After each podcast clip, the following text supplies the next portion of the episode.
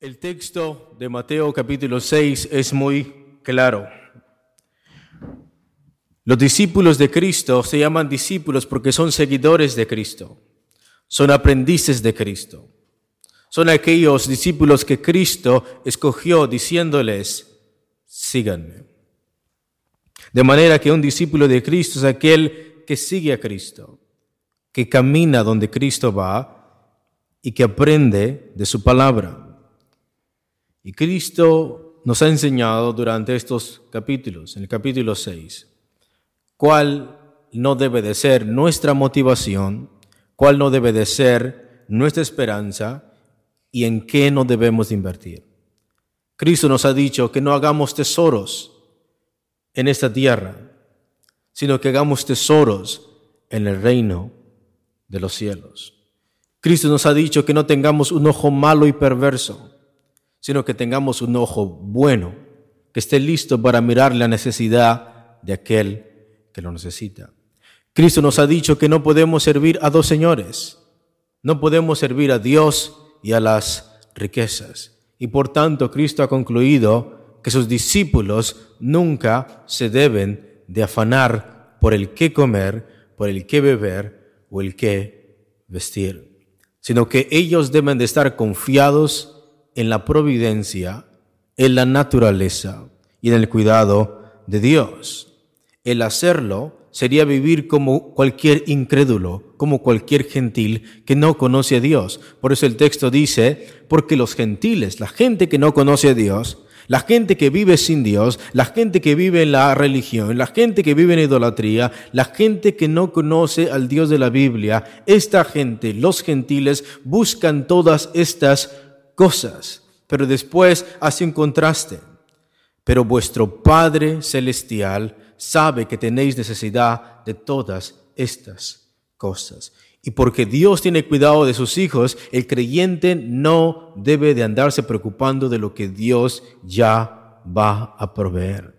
Entonces, ¿cuál debe de ser la misión? ¿Cuál debe de ser la meta? ¿Y cuál debe de ser la motivación del creyente todos los días? Mas buscad primeramente el reino de Dios y su justicia, y todas estas cosas os serán añadidas. Y hemos visto en los estudios pasados que muchas veces pensamos que vivir el reino de Dios es algo futuro, o es algo imposible, o es algo que esperar, pero no es algo a que vivir. Pero hemos visto que el reino de Dios se define de una manera muy simple. Cristo es el rey. Nosotros que hemos querido somos los súbditos, somos sus discípulos, y Cristo nos ha dejado leyes, y estas leyes son para obedecerlas. Y por tanto, todo creyente, todo aquel que ha recibido a Jesucristo, todo aquel que ha doblado sus rodillas a Cristo, debe de someterse al señorío de quién?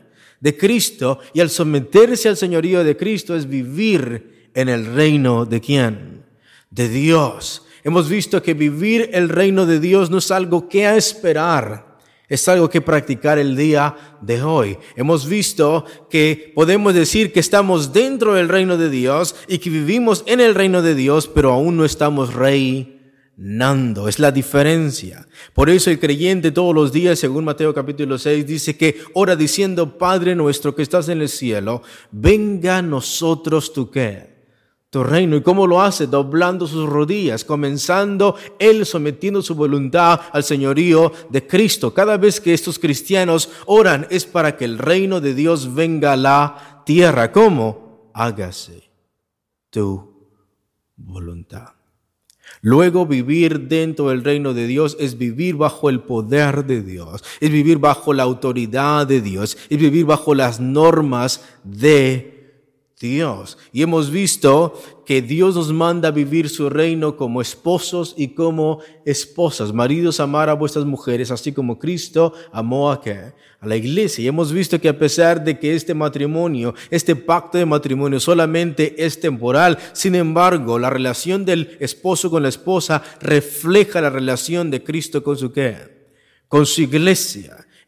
Cristiano esposo a la forma de amar a su esposa como Cristo ama a la iglesia está reflejando el carácter eterno de Cristo con su iglesia. Y la esposa al someterse a su marido refleja el servicio, la humildad y el sometimiento voluntario de la iglesia a Cristo. Hemos visto que Dios nos ha dicho cómo debemos de vivir el reino de Dios en el trabajo. Y el texto bíblico dice muy claro en Tito capítulo 3 versículo 9 que los siervos deben de someterse a quienes? a los amos, no deben de ser respondones, no deben de defraudar, sino que deben de ser fieles en todo. ¿Para qué? Para que adornen en todo las doctrinas del Señor Jesucristo. De manera que el cristiano que trabaja, no solamente trabaja para traer sustento a su casa, sino para glorificar a Dios dentro de su trabajo, con la esperanza de que la actitud que está mostrando, la gente vea a Cristo y por medio de su comportamiento alcance a otras personas para Cristo. Hemos visto que el cristiano debe de vivir el reino de Dios como ciudadano y debe someterse a las autoridades superiores, porque según Romanos capítulo 13 nos ha dicho que no hay autoridad sino de parte de Dios. Así que la persona que rechaza autoridad o, o he reject that authority, cuando la persona se revela en contra de esa autoridad, está resistiendo a quién? A Dios. De manera entonces que los creyentes ya vivimos dentro del reino de Dios como esposos, como esposas, como trabajadores, como ciudadanos. Y en el último estudio hemos visto como también como quién, como hijos. Efesios capítulo 6, hijos, obedecer en el Señor a vuestros padres. Y hemos visto que este, este sometimiento es por la autoridad que Dios le ha dado a los padres. Los hijos, Dios les dio un mandamiento y comienza en Éxodo 20:12, honra a tu padre y a tu madre. Después Efesios 6 dice, porque esto es justo delante de quién? De Dios. De manera que entonces cada vez que el cristiano obedece esta ley, la ley del rey, en todas estas áreas, el cristiano, de la manera que se comporta en este mundo, le da un reflejo al mundo de qué es vivir en el reino de Dios.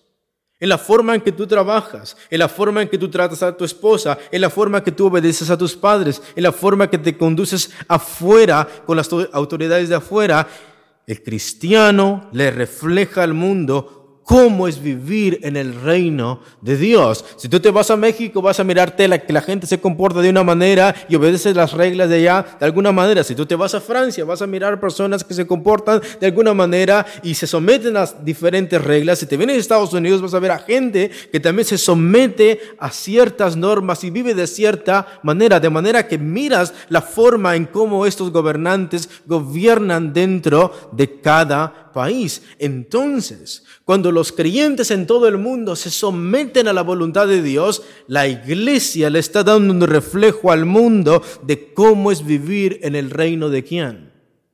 Cuando la iglesia obedece a Cristo, cuando la iglesia se somete a Cristo, cuando la iglesia vive la palabra de Dios, el mundo ve y, y les damos un reflejo de cómo se va a vivir allá de cómo vamos a caminar allá, porque estas mismas leyes que están aquí son las mismas que vamos a tener allá. ¿Por qué? Porque la ley se resume en dos mandamientos. Amarás al Señor tu Dios con todo tu corazón, tu mente y tu alma y todas tus fuerzas, y a tu prójimo como a ti mismo. De manera que el creyente, los cristianos, la iglesia, cuando vive y se somete a las leyes espirituales de la Biblia, le da un reflejo al mundo de qué es vivir en el reino de Dios. Le damos un ejemplo de qué tipo de rey creemos, cómo es este rey y cómo son las leyes de este rey. Le damos un reflejo de qué tipo de leyes existen en el reino de Dios y los creyentes mismos, o sea, tú y yo dentro de la congregación, nosotros mismos experimentamos o experimentan haciendo todas estas cosas, cómo se va a vivir en el reino futuro de Dios, aunque por el momento todo lo que los creyentes hacen es solo una probadita de la perfección, amor y santidad que será en el reino futuro. Por ejemplo, cada vez que nos saludamos, ¿cómo debe de ser según lo que hemos escuchado de nuestro pastor Juan? Que el amor debe de ser sin qué? Sin fingimiento. Cada vez que tenemos comunión, cada vez que nos reunimos como iglesia, cada vez que nos saludamos, el amor es sincero. Y esto que el creyente experimenta el uno con el otro, eso ya nos da una pequeña probadita de cómo va a ser el amor, la comunión, la santidad, la perfección. ¿A dónde? En el reino de los cielos. Por eso, los deseos de la carne, nadie que practique esas cosas, según Galatas 5, va a heredar el reino de qué? De los cielos. De la manera que nos comportamos en esta congregación, de la manera que nos sometemos a la palabra de Dios, de la manera que tenemos comunión los unos con los otros, el amor los unos con los otros, las exhortaciones y todas estas cosas nos demuestran el grado de justicia, el grado de santidad, el grado de amor, de sinceridad que existirá cuando obtengamos nuestros cuerpos glorificados en un futuro. Ahorita fallamos.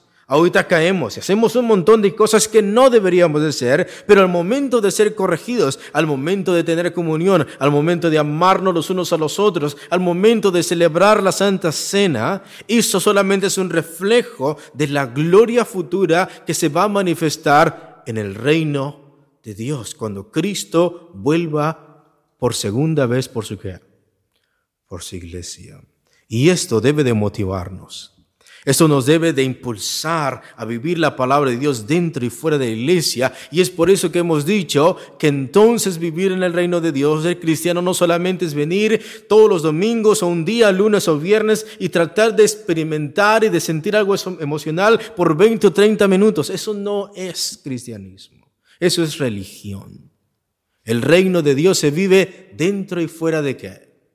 Porque Cristo es rey todo el universo. Y Cristo gobierna mi vida dentro y fuera de la congregación. Lo que estamos haciendo aquí solamente es un servicio más que le estamos dando a quién? A Cristo. Todo esto que experimentamos solamente es un reflejo, una sombra de la perfección, el amor y la santidad que existirá en el reino futuro aunque por el momento los creyentes todavía no poseemos cuerpos glorificados. Nadie está resplandeciendo aquí. Nadie tiene un cuerpo lleno de luz, nadie tiene un cuerpo perfecto. Pero el texto bíblico dice en 1 de Juan 3 que todo aquel que guarda esta esperanza se purifica a sí mismo así como él es que puro. Cuando la gente escucha, los pastores preguntan, ¿cuántos esperan la venida de Cristo? Como la gente dice, Amén. Pero el texto dice, y todo aquel que guarda esta esperanza, ¿qué es lo que se hace? Se purifica a sí mismo. ¿Cómo sabes que una persona espera la venida de Cristo? Porque se purifica. Pero si tal persona vive una vida en mediocridad, siendo infiel, siendo inmoral, no teniendo comunión con los hermanos, no, no viniendo a la congregación, no leyendo las escrituras, y cada vez que alguien, un pastor, se para delante de un púlpito y dice, ¿cuántos esperan la venida de Cristo? Y es la primera persona que levanta su voz diciendo, amén, el tal persona es mentiroso. Las personas que esperan la venida de Cristo se ven su comportamiento, porque se purifican a sí mismos, así como Él es que a pesar de que no poseemos cuerpos glorificados, nos purificamos a nosotros mismos por medio de la palabra, guardando esa esperanza que si Cristo es nuestro Señor y Cristo es santo, anhelamos parecernos a, Él, caminamos como Él y esperamos esa esperanza que algún día Cristo va a descender y va a venir a este lugar. Y entonces el apóstol Pablo dice, en un abrir y cerrar de ojos seremos que transformados a pesar de que todavía no paseamos en las calles de oro. Sin embargo, debemos de vivir como si ya caminásemos allí. A pesar de que todavía nadie se pasea por las calles de oro, como dice el libro de Apocalipsis, debemos de vivir como si ya pasásemos por allí. Y a pesar de que todavía no recibamos las recompensas y los galardones celestiales, debemos de vivir siendo fieles a nuestro llamado, invirtiendo en el reino de Dios hasta que Cristo aparezca y pague a cada uno según la fidelidad de cada uno, según lo que hizo en la carne. Escuchen, aunque algunos de nosotros, que ya estamos en puestos de autoridad y liderazgo, ya desde hoy podemos decir que estamos reinando parcialmente con quién? Con Cristo. Los pastores se les da una autoridad sobre qué? Sobre la congregación y por eso Hebreos 13 dice, someteos a vuestros qué? Pastores. Los diáconos. Las personas que tienen puestos y cargos dentro de la congregación, Dios ya los dejó gobernando aquí en un número de personas y cuán fieles seamos aquí, gobernando y liderando a personas, sirviendo y enseñándoles la palabra de Dios, esto nos va a capacitar para que Cristo nos ponga en un lugar mayor dentro del reino de Dios. Entra siervo bueno y qué. En lo poco me fuiste fiel, en lo mucho te qué, te pondré. ¿Para aquí estamos pensando en decir, y cuando estemos allá, Dios me va a dar un puesto, bla, bla, bla? Si no somos fiel aquí en lo poco, en las 20 o 30 personas que Dios nos ha dejado en su, a cargo, ¿qué crees que Dios va a hacer cuando estemos allá? Aunque algunos de nosotros ya estamos en puestos de autoridad y liderazgo,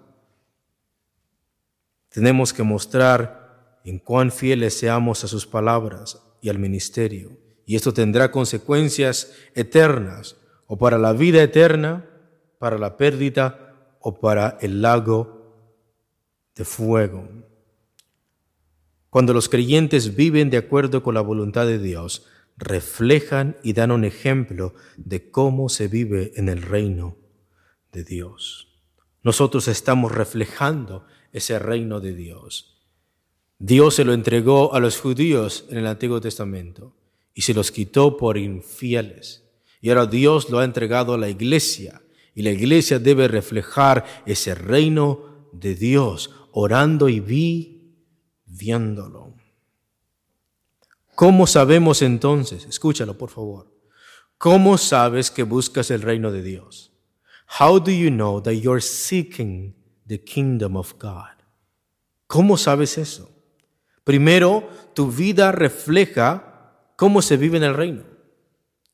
Así comienza. ¿Cómo sabes que una persona realmente busca el reino de Dios? Primero vive las palabras del rey. Se somete a las palabras del rey, porque no todo aquel que me dice Señor, Señor, ¿qué?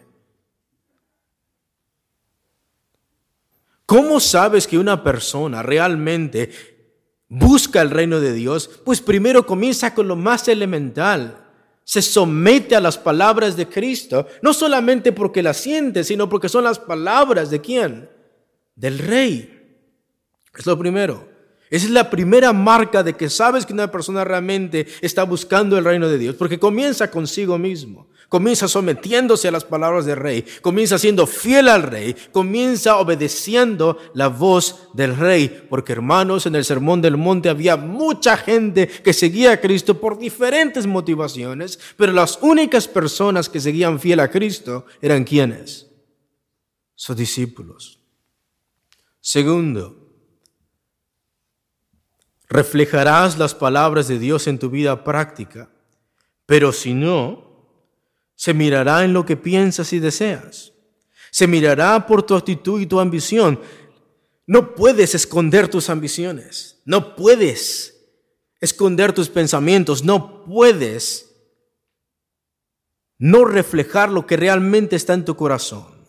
Cada vez que hablas, cada vez que piensas, cada vez que tomas decisiones, reflejas realmente para dónde va dirigiéndose tu qué. Tu vida, o estás buscando el reino de Dios o estás buscando ser tesoros en dónde. O estás buscando a Dios o estás buscando servir al Dios de las que de las riquezas, o tienes un ojo sincero que busca la necesidad de las personas para ayudarles, o tienes un ojo malo y perverso que busca destruir a los hermanos o sacar ventaja de los hermanos. Eso se ve todo el tiempo en las decisiones que tú tomas, en la forma en que te diriges, en la forma en que te comportas, en la forma en la que tú hablas. Eso demuestra si estás buscando el reino de Dios o no. Se mirará cuando salgas de este servicio a lo que vuelvas después de esta prédica. La Biblia nos manda a ser ministros del reino de Dios y este es el estudio del día de hoy. Ministros del reino de Dios. ¿Qué es la palabra ministros? No es una palabra muy grande, solamente significa servidores personas que están a cargo de algo. Y Dios manda a ser ministros del reino de Dios. Así es que esta predicación va más dirigida para las personas que servimos dentro del púlpito, para las personas que tenemos un cargo de liderazgo en la congregación. Pero independientemente de si tengas un cargo o no, Cristo a todos nos dejó una comisión, a todos los creyentes. Y durante estos estudios vamos a mirar tres predicaciones muy importantes. Y hoy va a ser una de ellas. En Mateo 24, 14, no vayan, solamente escuchen, dice así la palabra de Dios. Y será predicado este Evangelio del reino en todo el mundo para testimonio a todas las naciones y entonces vendrá el fin. Mateo 28, 19, cuando Cristo resucita y se aparece a sus discípulos, dice así, por tanto, id y haced discípulos a todas las naciones, bautizándolos en el nombre del Padre y del Hijo y del Espíritu Santo, enseñándoles que guarden todas las cosas que os he mandado, y aquí yo estoy con vosotros todos los días hasta el fin del mundo, o hasta el fin del siglo. Podemos mirar que Cristo nos dejó una clara y una gran comisión a todos los creyentes, y es de predicar el reino de Dios, de predicar el Evangelio de quién? De Cristo. Esta es nuestra obligación y esta es nuestra responsabilidad como creyentes en Cristo. Los discípulos dejaron su trabajo para ser pescadores de hombre. Mateo dejó de ser publicano, el que escribe este Evangelio, para ser un apóstol de Cristo. Y esto implica entonces que nosotros debemos de renunciar a nosotros mismos en orden de caminar con quién? Con Cristo. Ahorita la Biblia nos dice que somos los embajadores del rey. ¿Qué son las personas que son embajadores? Son personas que el presidente del gobierno los manda a otro país a representar al presidente o al gobierno del otro país en otro lugar y nosotros somos embajadores del rey. Somos los heraldos del rey porque proclamamos su mensaje. Somos predicadores del reino porque predicamos el reino de Dios. Somos pastores que guían a otros creyentes bajo la autoridad y la palabra del rey. Cristo nos denominó pescadores de hombres. Somos soldados que luchamos y militamos por la palabra de Dios.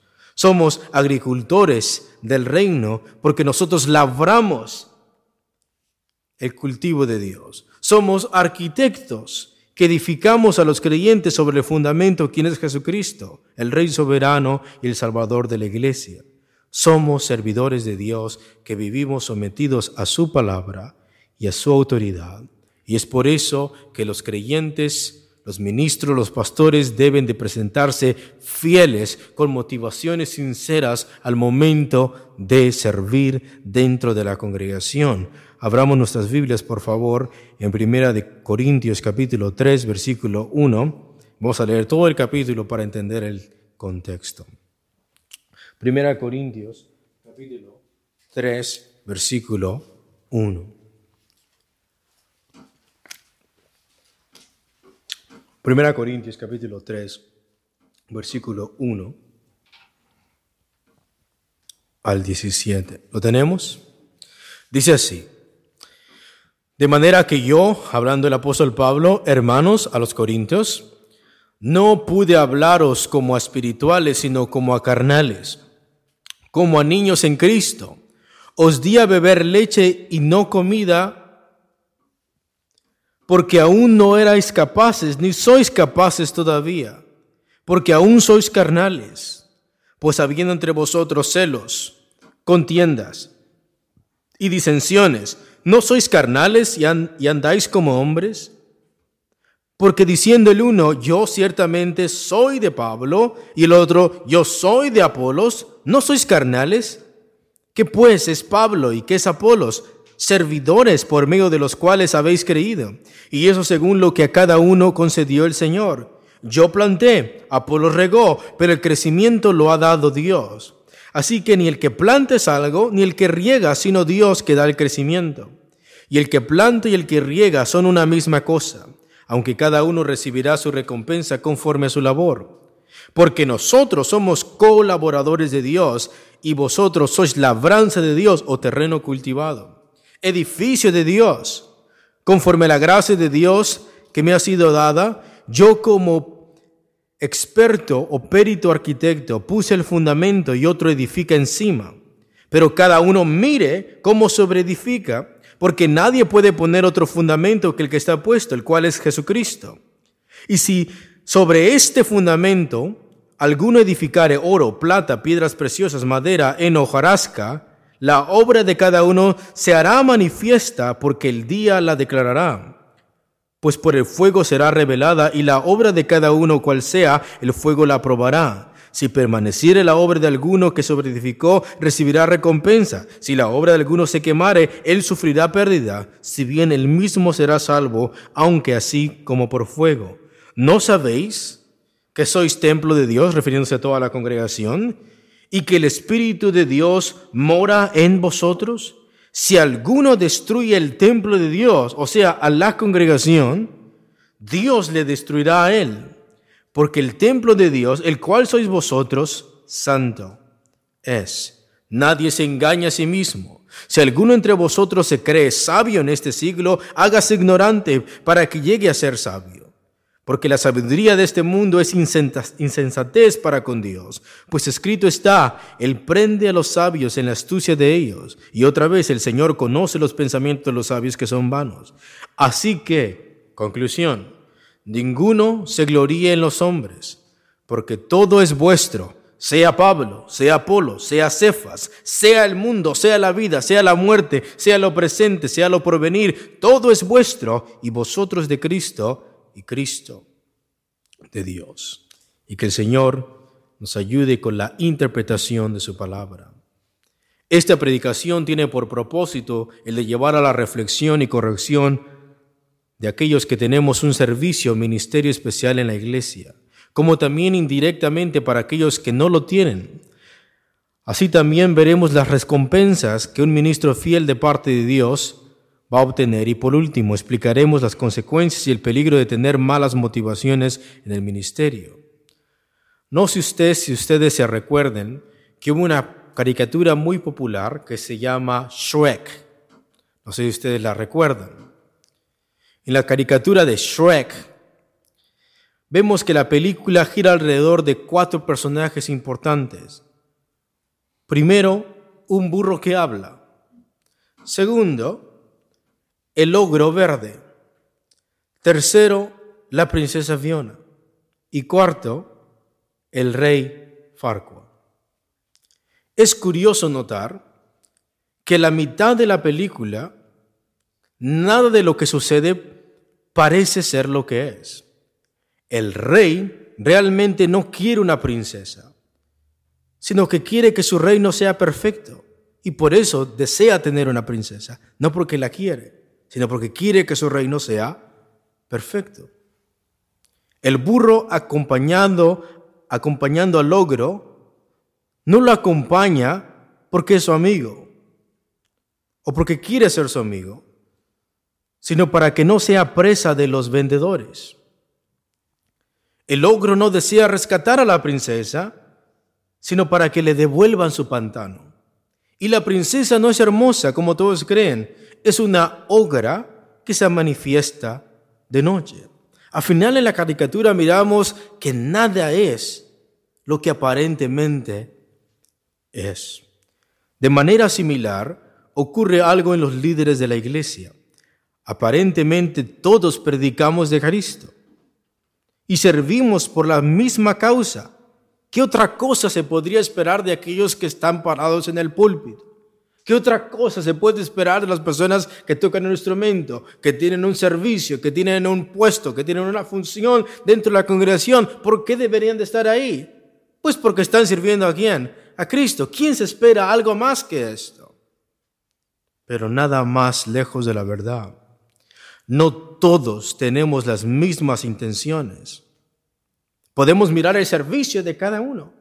Podemos mirar el servicio de muchos predicadores de Dios que consideramos que son de Dios y podemos mirar su talento y la forma en que predican y su servicio, etcétera. Lo podemos mirar porque miramos sus obras, sin embargo, no podemos mirar sus motivaciones, la razón real por la cual están haciendo todas estas cosas. No todos tenemos las mismas intenciones, no todos tenemos las mismas motivaciones, no todos tenemos los mismos deseos del por qué estamos sirviendo en esto o aquello.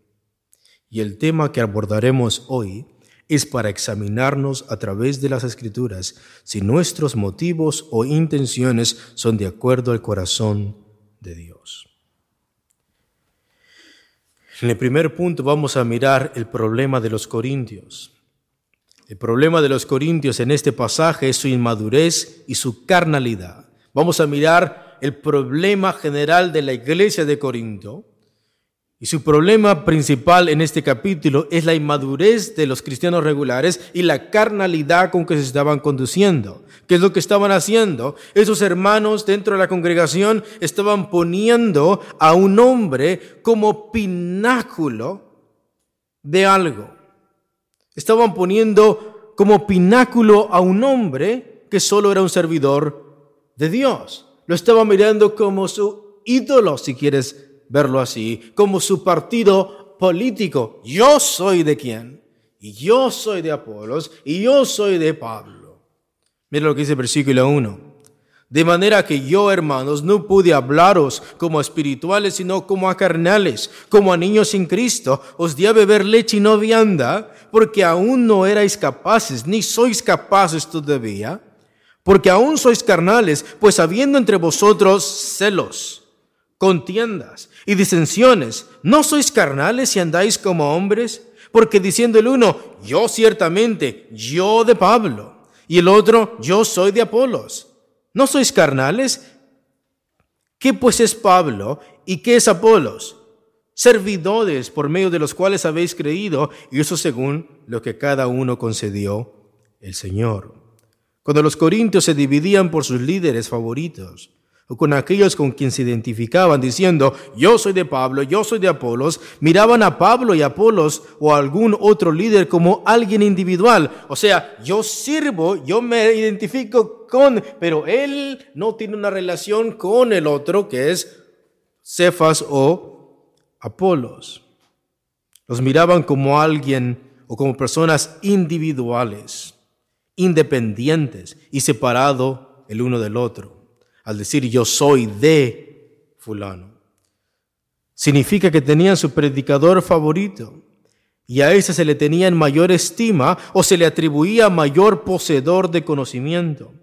Esto dio lugar a que otros líderes comenzaran a tener envidia y buscar fama. Si hay gente que alaba más a Pablo, yo quiero ser como Pablo. Si hay personas que alaban más a Cefas, yo quiero ser como Cefas. Y entonces las motivaciones dentro de los líderes comenzó a quedar a cambiar por la carnalidad de esos creyentes corintios. Esto dio lugar a que otros líderes comenzaran a tener envidia y buscar fama, renombre, lo que produjo a predicadores o ministros vanagloriosos, que ya no estaban dentro del púlpito para predicar la palabra de Dios, sino para la alabanza que venía del público que venía la alabanza de la gente que lo escuchaba, de la forma en que hablaban. Lo que más debemos de detestar como predicadores es que la gente nos aplauda por las cosas que decimos. Es lo que menos debe de estar en nuestro corazón. Nuestra motivación es que la gente sea edificada. y predicadores así hay un montón en la internet y en cada esquina donde hablan y hacen frases y elevan su voz para que la gente termine con un qué. ¿Cuántos dicen amén? ¿Y cuántos esto? ¿Y cuántos? ¿Cuánto le da la gloria a Dios? ¿Y cuánto esto? ¿Y cuánto el otro? Al final no es la gloria de Dios, cuánta gente me aplaude a mí. No se trata de cuántos aplausos, no se trata de cuán frases buenas alguien puede decir. Voy a citar a un eh, predicador de renombre solamente para que vean que soy intelectual o porque sé un poco más. No se trata de eso. No se trata de la fama, no se trata del renombre. Pero la forma en que los corintios trataban o se identificaban con sus predicadores favoritos, produjo este tipo de predicadores. Ministros vanagloriosos que se sentían superiores en el conocimiento o de palabra.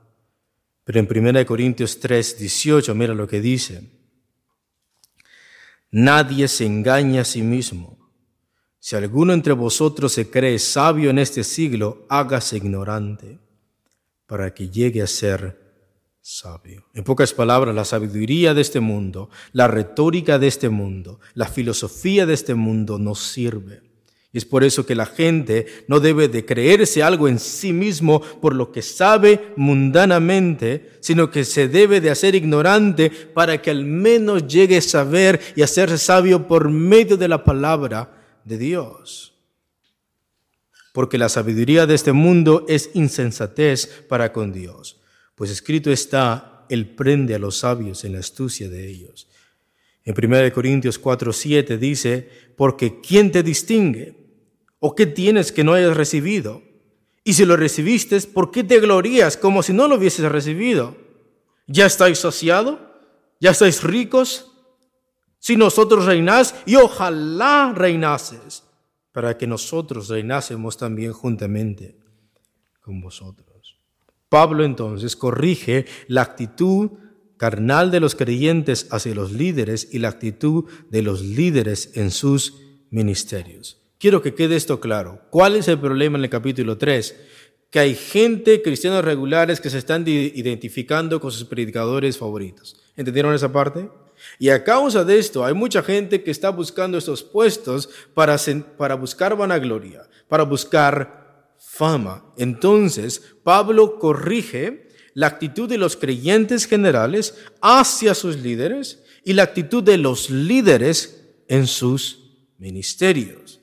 Y Pablo utiliza dos metáforas para ilustrar su pensamiento. Uno es la metáfora agrícola. Mira lo que dice Primera de Corintios capítulo 3 y versículo 5, por favor. ¿Lo tenemos? Primera de Corintios 3, versículo 5. Dice así.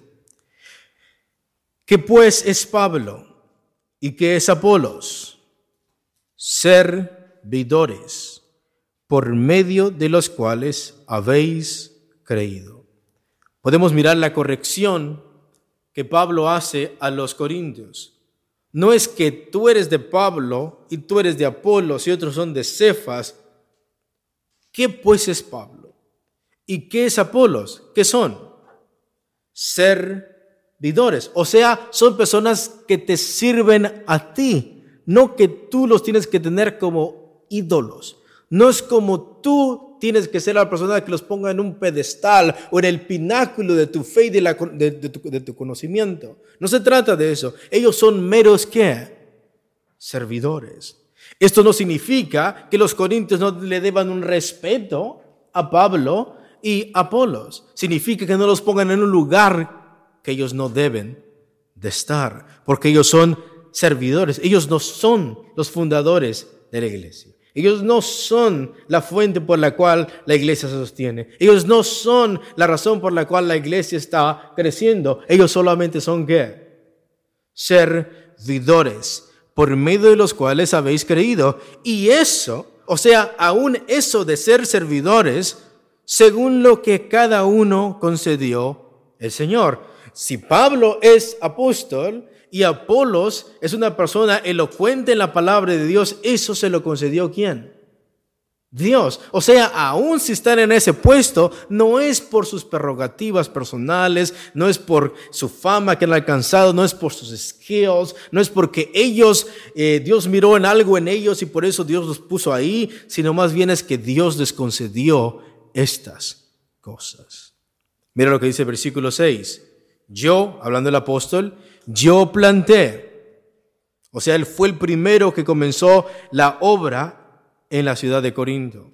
Yo planté, Apolos regó, o sea, él es el que está edificando a la congregación que había creído, pero el crecimiento lo ha dado Dios.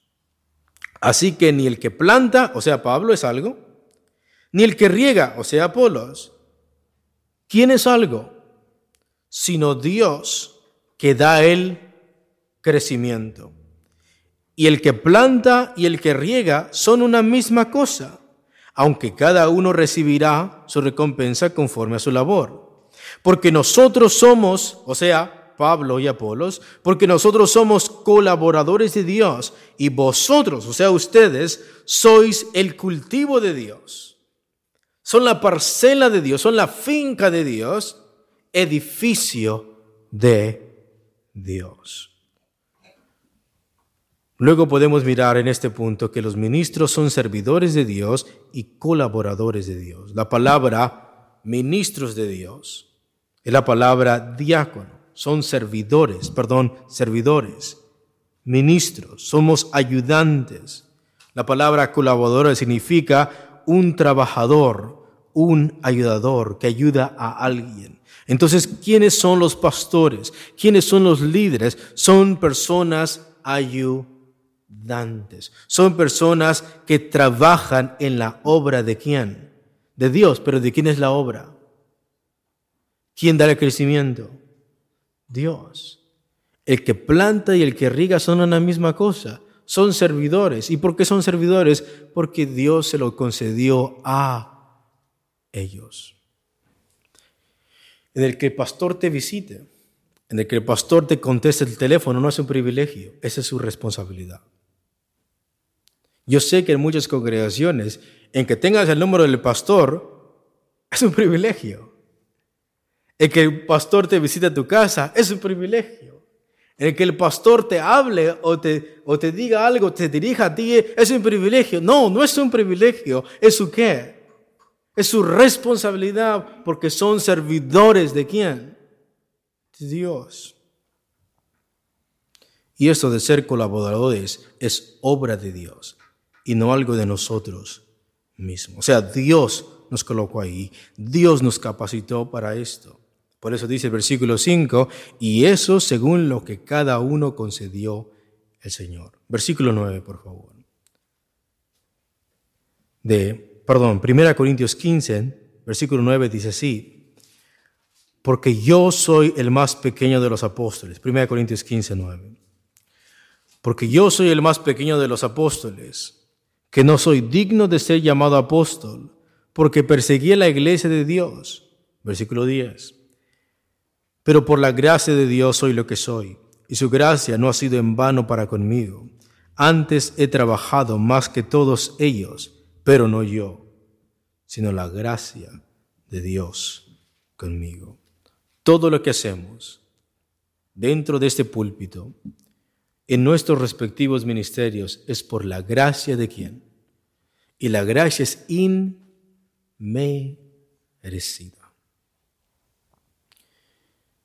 El que hace posible crecimiento espiritual en los oyentes es Dios mismo y no un hombre.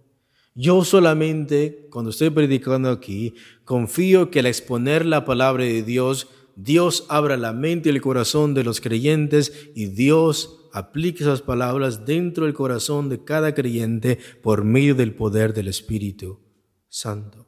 Y nada más. O sea, aún nuestras predicaciones no dependen de nosotros mismos, porque la palabra que predicamos no es de nosotros. Y por eso está prohibido en el púlpito predicar de sueños, predicar de cosas cosas que me pasaron en mi vida personal, cosas que no tienen que ver nada con la palabra de Dios, porque la semilla que Dios nos mandó a plantar es la palabra de Dios. La sustancia, la leche espiritual que Dios nos mandó a colocar en la boca y en los oídos de los creyentes es la palabra de Dios. Mi elocuencia, mi retórica nunca va a reemplazar la palabra de quién? De Dios. Y por tanto, nuestro compromiso como predicadores es estudiar la palabra, es entender la palabra, es explicar la palabra y es aplicar la palabra a quienes? A los creyentes. Y Dios es aquel que se encarga de dar el crecimiento espiritual en las que, en las personas. El que hace posible que tú crezcas como creyente es Dios mismo y no un hombre. Primera de Corintios 3, por favor, versículo 5. Primera de Corintios 3, versículo 5. Que pues es Pablo y que es Apolo, servidores por medio de los cuales habéis querido, y eso según lo que a cada uno concedió el Señor. Yo planté, Apolos regó, pero el crecimiento lo ha dado Dios. Así ni que el que planta es algo, ni el que riega, sino Dios que da el crecimiento. Y el que planta y el que riega son una misma cosa, aunque cada uno recibirá su recompensa conforme a su labor, porque nosotros somos colaboradores de Dios y vosotros sois labranza de Dios, edificio de Dios. En que el apóstol Pablo diga que tanto como él que comienza la obra y pone el fundamento, y tanto el que edifica son iguales, esto nos dice que entre nosotros como predicadores, no debe de haber una sensación de altivez u orgullo, pues todos los que servimos somos qué? Iguales. Pregunta, ¿el hermano Juan Hernández es pastor? ¿Y el hermano Sabino? ¿Y el hermano Julio? ¿Y su servidor? ¿Quién es más grande de estos? Nadie. Todos somos una misma cosa y todos tenemos la misma responsabilidad hacia ustedes. Y todos tenemos que servir a ustedes porque somos una misma cosa. El mismo respeto que le dan a su servidor o a otro hermano, se lo deben dar a todos. Porque son una misma cosa. ¿Somos colaboradores de Dios? Sí, pero somos señores de la congregación? No. El único Señor es quién? Es Cristo. Porque ustedes son labranza de quién? De Dios. Son edificio de Dios. Nosotros somos los criados que vamos a trabajar esa finca. Nosotros somos los servidores que vamos a trabajar en ese terreno. Pero el terreno es de quién? Es de Dios. El edificio es de Dios. Y la razón por la cual esta congregación está creciendo es porque Dios está haciendo la obra en nuestros corazones. A través de los siervos, sí, pero nada más. Somos siervos y somos una misma cosa. Y los ministros decimos, amén. Como que eso se nos hace que se nos bajen los humos, hermanos, ¿verdad?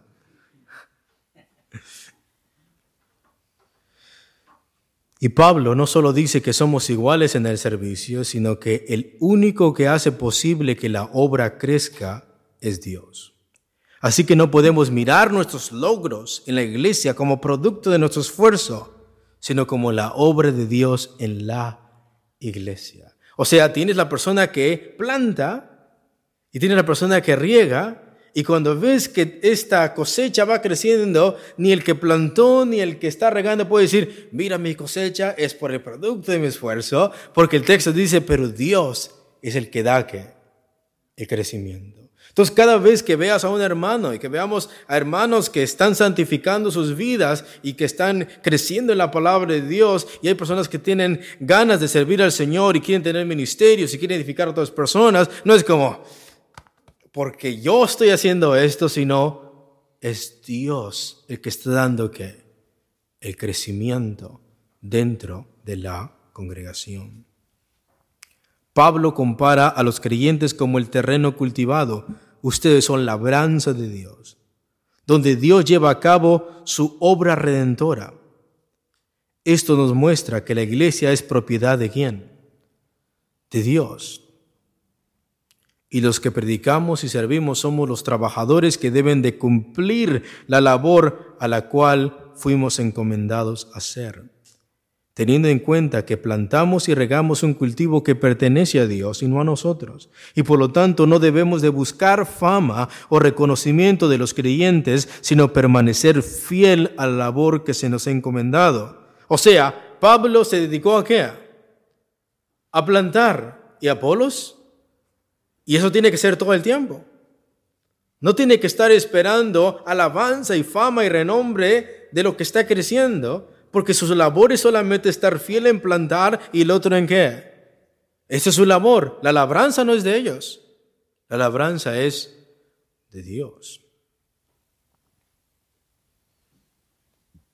Somos servidores que debemos de cumplir la labor a la cual fuimos encomendados a hacer, teniendo en cuenta que plantamos y regamos un cultivo que pertenece a Dios y no a nosotros, y por lo tanto no debemos de buscar fama o reconocimiento de los creyentes, sino permanecer fieles a la labor que se nos ha encomendado, donde el dueño del cultivo, quien es Dios, será aquel que nos dará el galardón. Pero tiempo futuro, mira lo que dice el versículo 8 y el que planta y el que riega son una misma cosa, aunque cada uno recibirá su recompensa conforme a su qué.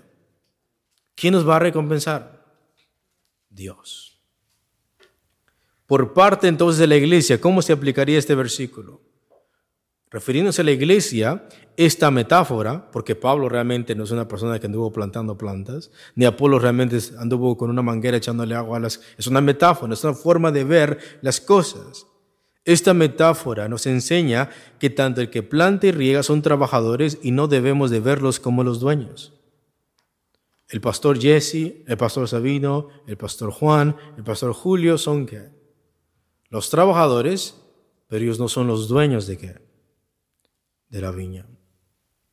Si algo se nos enseña y se nos imparte buena doctrina, debemos de honrar la labor de los ministros, pero como servidores, pero no ponerlos como la fuente de nuestro conocimiento. O sea, en el momento que alguien diga, yo sé todas esas cosas porque Él es la fuente de todas esas cosas, estamos cometiendo un grave error.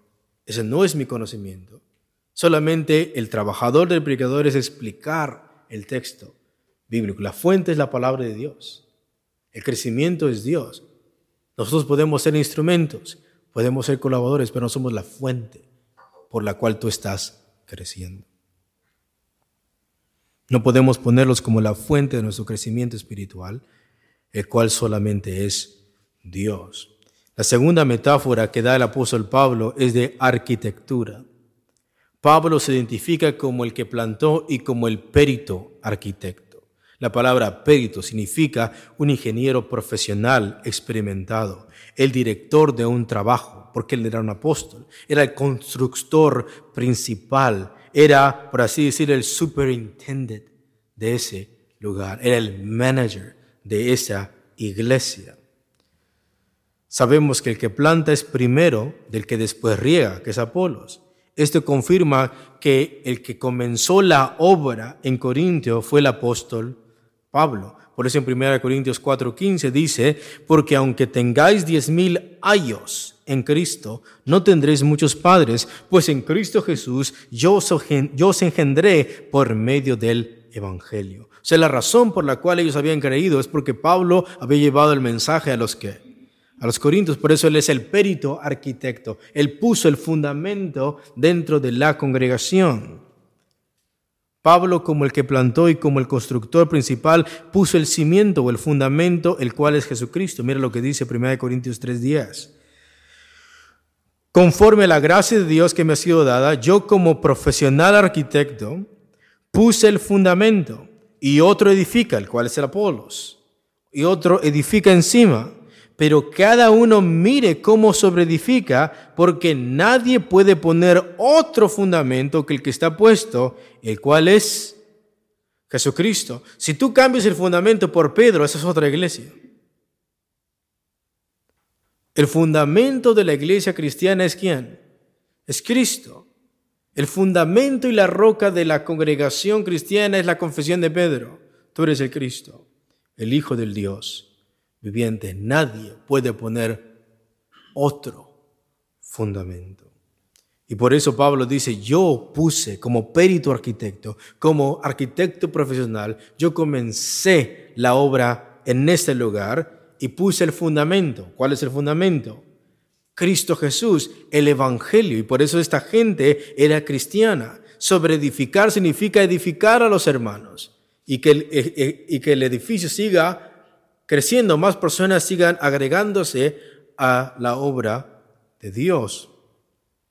Y por último, vamos a mirar la advertencia para los que sobreedifican, o sea, para todos los ministros. Mira lo que dice el versículo 10, por favor. Conforme a la gracia de Dios que me ha sido dada, yo como perito arquitecto puse el fundamento y otro edifica encima, pero cada uno mire cómo sobre edifica. Notemos esto es importante. Pablo puso el fundamento. ¿El fundamento es quién? Cristo. Entonces, esta gente es salva porque están sobre el fundamento firme que es quién. Entonces, esta gente ya es una congregación cristiana, realmente son salvos. Pero después Pablo dice, pero cada uno mire, refiriéndose a los ministros y a los pastores de esa congregación, pero cada uno mire cómo sobre edifica. O sea, las personas que ahora van a edificar a ese cuerpo, las personas que van a edificar ahora en ese servicio. Mire cada cómo sobreedifica, porque nadie puede poner otro fundamento que el que está puesto, el cual es Jesucristo. Si sobre este, o sea, sobre el fundamento de Cristo, si sobre este fundamento alguno edificare, pongan atención, Tienes aquí a un grupo de ministros diciendo, si sobre este fundamento alguno edificare oro, plata, piedras preciosas, madera, enojarasca, la obra de cada uno será manifiesta, porque el día la declarará pues por el fuego será revelada y la obra de cada uno cual sea, el fuego la probará. Si permaneciere la obra de alguno que sobreedificó, recibirá recompensa. Si la obra de alguno se quemare, él sufrirá pérdida, si bien él mismo será salvo, aunque así como por fuego. ¿No sabéis que sois el templo de Dios y que el Espíritu de Dios mora en vosotros? Si alguno destruye el templo de Dios, Dios le destruirá a él, porque el templo de Dios, el cual sois vosotros, santo es. Pablo habla de tres tipos de edificadores. Uno que edifica en oro y piedras preciosas, otro que edifica en heno o en hoja rasca y otro que destruye el templo de Dios. ¿Quién es el templo de Dios? La congregación. Tres tipos de edificadores. Unos que sobreedifican oro, plata, piedras preciosas. Otro que sobreedifica en heno, en hojarasca y el otro es que aquel que destruye. Son tres puntos muy importantes. Primero, las piedras preciosas y la hojarasca se refieren a las motivaciones de los ministros. Abre tu Biblia, por favor, en 1 Corintios 4.5. 1 Corintios 4.5.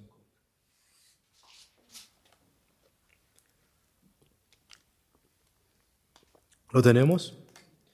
¿Qué capítulo estábamos viendo hace rato? el capítulo 3, o a el capítulo 4. El capítulo 4 nos dice a qué se refiere con piedras preciosas y hojarasca. Versículo 5 de 1 Corintios 4. Así que no juzguéis nada antes de tiempo, hasta que venga el Señor, el cual aclarará también lo oculto de las tinieblas y manifestará las intenciones de los que y escucha, y entonces cada uno recibirá su alabanza de quién. Entonces, edificar sobre piedras preciosas o hojarasca se refiere al tipo de motivación que un ministro está haciendo las cosas. Se está refiriendo a la, la, intención que tú tienes a edificar. Recordemos que el problema es que había gente que estaba buscando fama y por eso estaba siéndose pastor o siéndose ministro. Y entonces Pablo dice, no juzguen nada antes de qué? De tiempo. ¿Quién es aquel que va a pagar? Dios. Entonces, dice, el cual aclarará también lo oculto de las tinieblas y manifestará las intenciones de los corazones. O sea, solamente notemos esto. El oro, la plata y las piedras preciosas, si las expones al fuego, no se consumen, se quedan. Eso muestra motivaciones puras. Pero si tú pones heno, hojarasco o palo seco y lo pones en el fuego, ¿qué es lo que pasa? Se disipa. O sea, las motivaciones no fueron correctas. A eso se refiere. Por eso dicen, no juzguen nada antes de tiempo. Porque el que va a probar las cosas por fuego es quién? Es Dios. Y entonces Dios va a revelar lo oculto de las tinieblas, que está dentro realmente a ti. Ahorita la gente ve lo de afuera, pero los ministros no deben juzgarse, oh, mira lo que está pasando aquí en la congregación, y mira la gente cómo me ama, y la gente esto, y la gente lo otro. Y Pablo está diciendo, no juzguéis nada antes de tiempo. En el día del juicio, cuando Dios juzgue a sus ministros, nos vamos a llevar muchas sorpresas. De mucha gente que nosotros vemos que, sirven a Dios fielmente, Dios va a manifestar lo que realmente estuvo en su qué en su corazón. Por eso no podemos juzgar nada antes de tiempo. No podemos decir, el hermano fulano, ese sí va a tener dos o tres coronas adentro en, su cabeza y va a tener esto y va a tener el otro, porque él sí está haciendo eso. Es lo que tú estás viendo exteriormente, pero no sabes su qué. Y el que va a juzgar y va a exponer las motivaciones y las obras de cada quien va a ser Dios en el día del juicio, porque el día la declarará. Por eso el texto dice, manifestará las intenciones.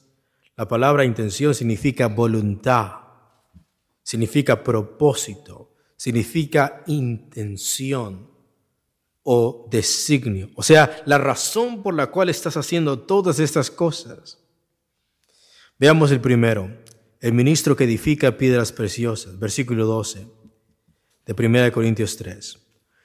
Y, sobre, y si sobre este fundamento alguno edificare oro, plata, piedras preciosas, eso se refiere a piedras y materiales que al ser sometidas al fuego no se corrompen, sino que se comprueba su pureza. Eso significa que las intenciones y motivaciones del predicador eran legítimas, eran verdaderas, y su enseñanza era pura. O sea, todo lo que miraste exteriormente, el fuego la probó y realmente es lo mismo que estaba dentro de su qué de su corazón. Cuando tal hermano te predicaba, cuando tal hermano te exhortaba, cuando tal hermano exponía las escrituras y decía, amémonos, hagamos esto, hagamos el otro, todas las obras que, hiciste, que vistes de él exteriormente, es lo mismo que está dentro de su, de su corazón. Por eso el texto dice, y sobre este fundamento alguno edificare oro, plata y piedras preciosas. Esto comprueba la pureza de tal ministro. Eso significa que las intenciones y motivaciones del predicador eran legítimas, eran verdaderas, su enseñanza era pura. Todos los recursos y dones que le fueron entregados los utilizó para la edificación de la iglesia. Este será el que recibirá galardón de parte de Dios. O sea, todos los dones que Dios le dio los está utilizando para qué? Para la edificación de la iglesia. Está edificando en oro está edificando en piedras preciosas. Todo el dinero que ha recibido de la congregación, las ofrendas que ha recibido, la está invirtiendo dentro del reino de Dios y no tiene motivaciones ávaras. Es lo que quiere decir. Si permaneciere la obra de alguno que sobreedificó, recibirá recompensa. Por eso en 1 Corintios 4, 1 al 2 dice, así pues tengamos los hombres por servidores de Cristo y administradores de los ministerios de Dios. Ahora bien, se requiere de los administradores que cada uno sea hallado fiel. Esta recompensa que tal ministro va a recibir será por su fidelidad de su ministerio y no por obras humanas que le den mérito al predicador, pues todos somos salvos por gracia y por tanto somos deudores ante Dios. En Mateo 25, 21 dice, y su Señor le dijo, bien buen siervo fiel, sobre poco has sido fiel, sobre mucho te pondré, entra en el gozo de tu Señor.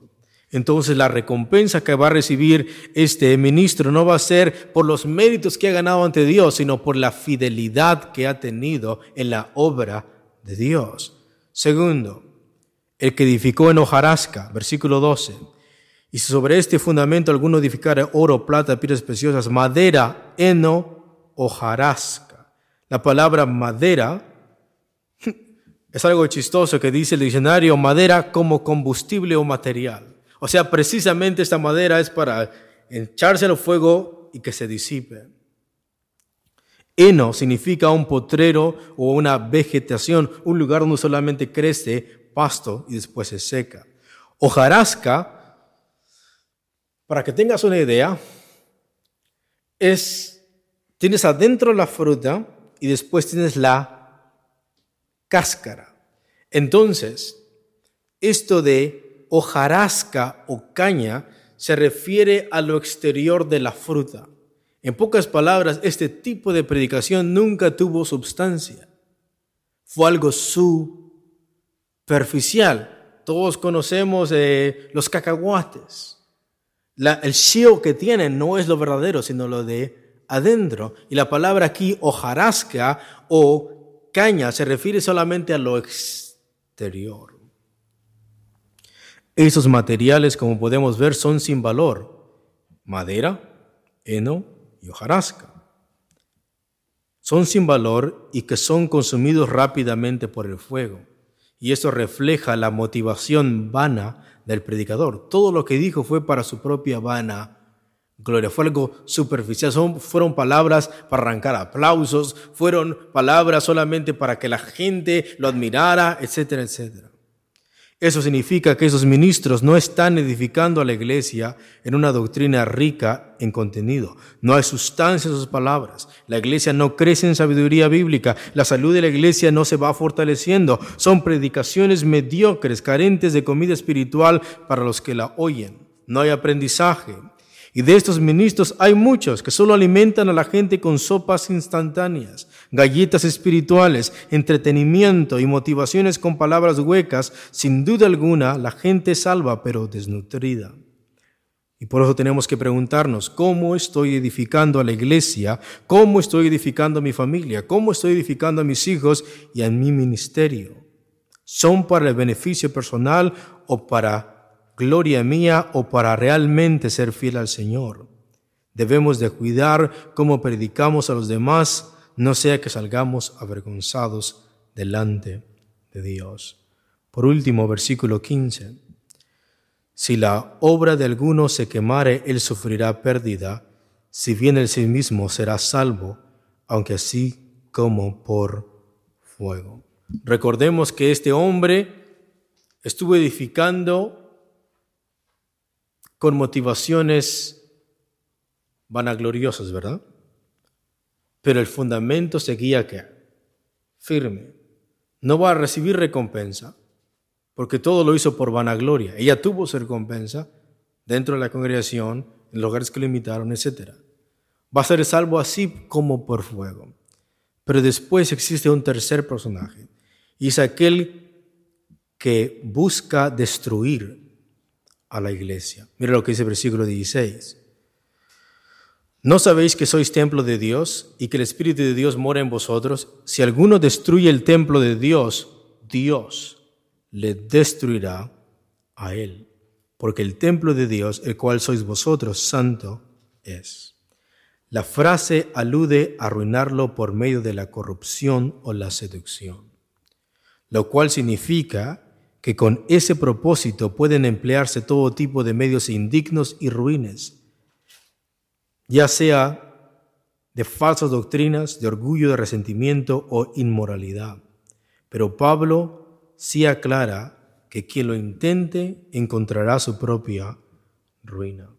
Cambiar el fundamento, el cual es Jesucristo, cambiar las doctrinas esenciales por ambiciones carnales, es destruir la iglesia de Dios. Y todo aquel que lo intente Dios lo destruirá también. O sea, vemos que esa persona ni siquiera es vanagloriosa, tiene pensamientos totalmente malos, que busca destruir el fundamento de la iglesia, el cual es la congregación, es el nombre de Jesucristo, son las doctrinas esenciales. Y Pablo está diciendo, si alguno destruye el templo de Dios, Dios también le destruirá O sea, esta persona no es salva.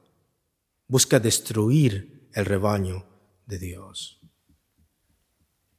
En 2 Corintios 5:10, Pablo dice así, porque es necesario que todos nosotros comparezcamos ante el tribunal de Cristo, para que cada uno reciba según lo que haya hecho mientras estaba en el cuerpo, sea bueno o sea malo. Así es que los ministros que estamos trabajando en el reino de Dios debemos de cuidar la motivación por la cual hacemos todas las cosas. Dios les bendiga, hermanos. 15 minutos.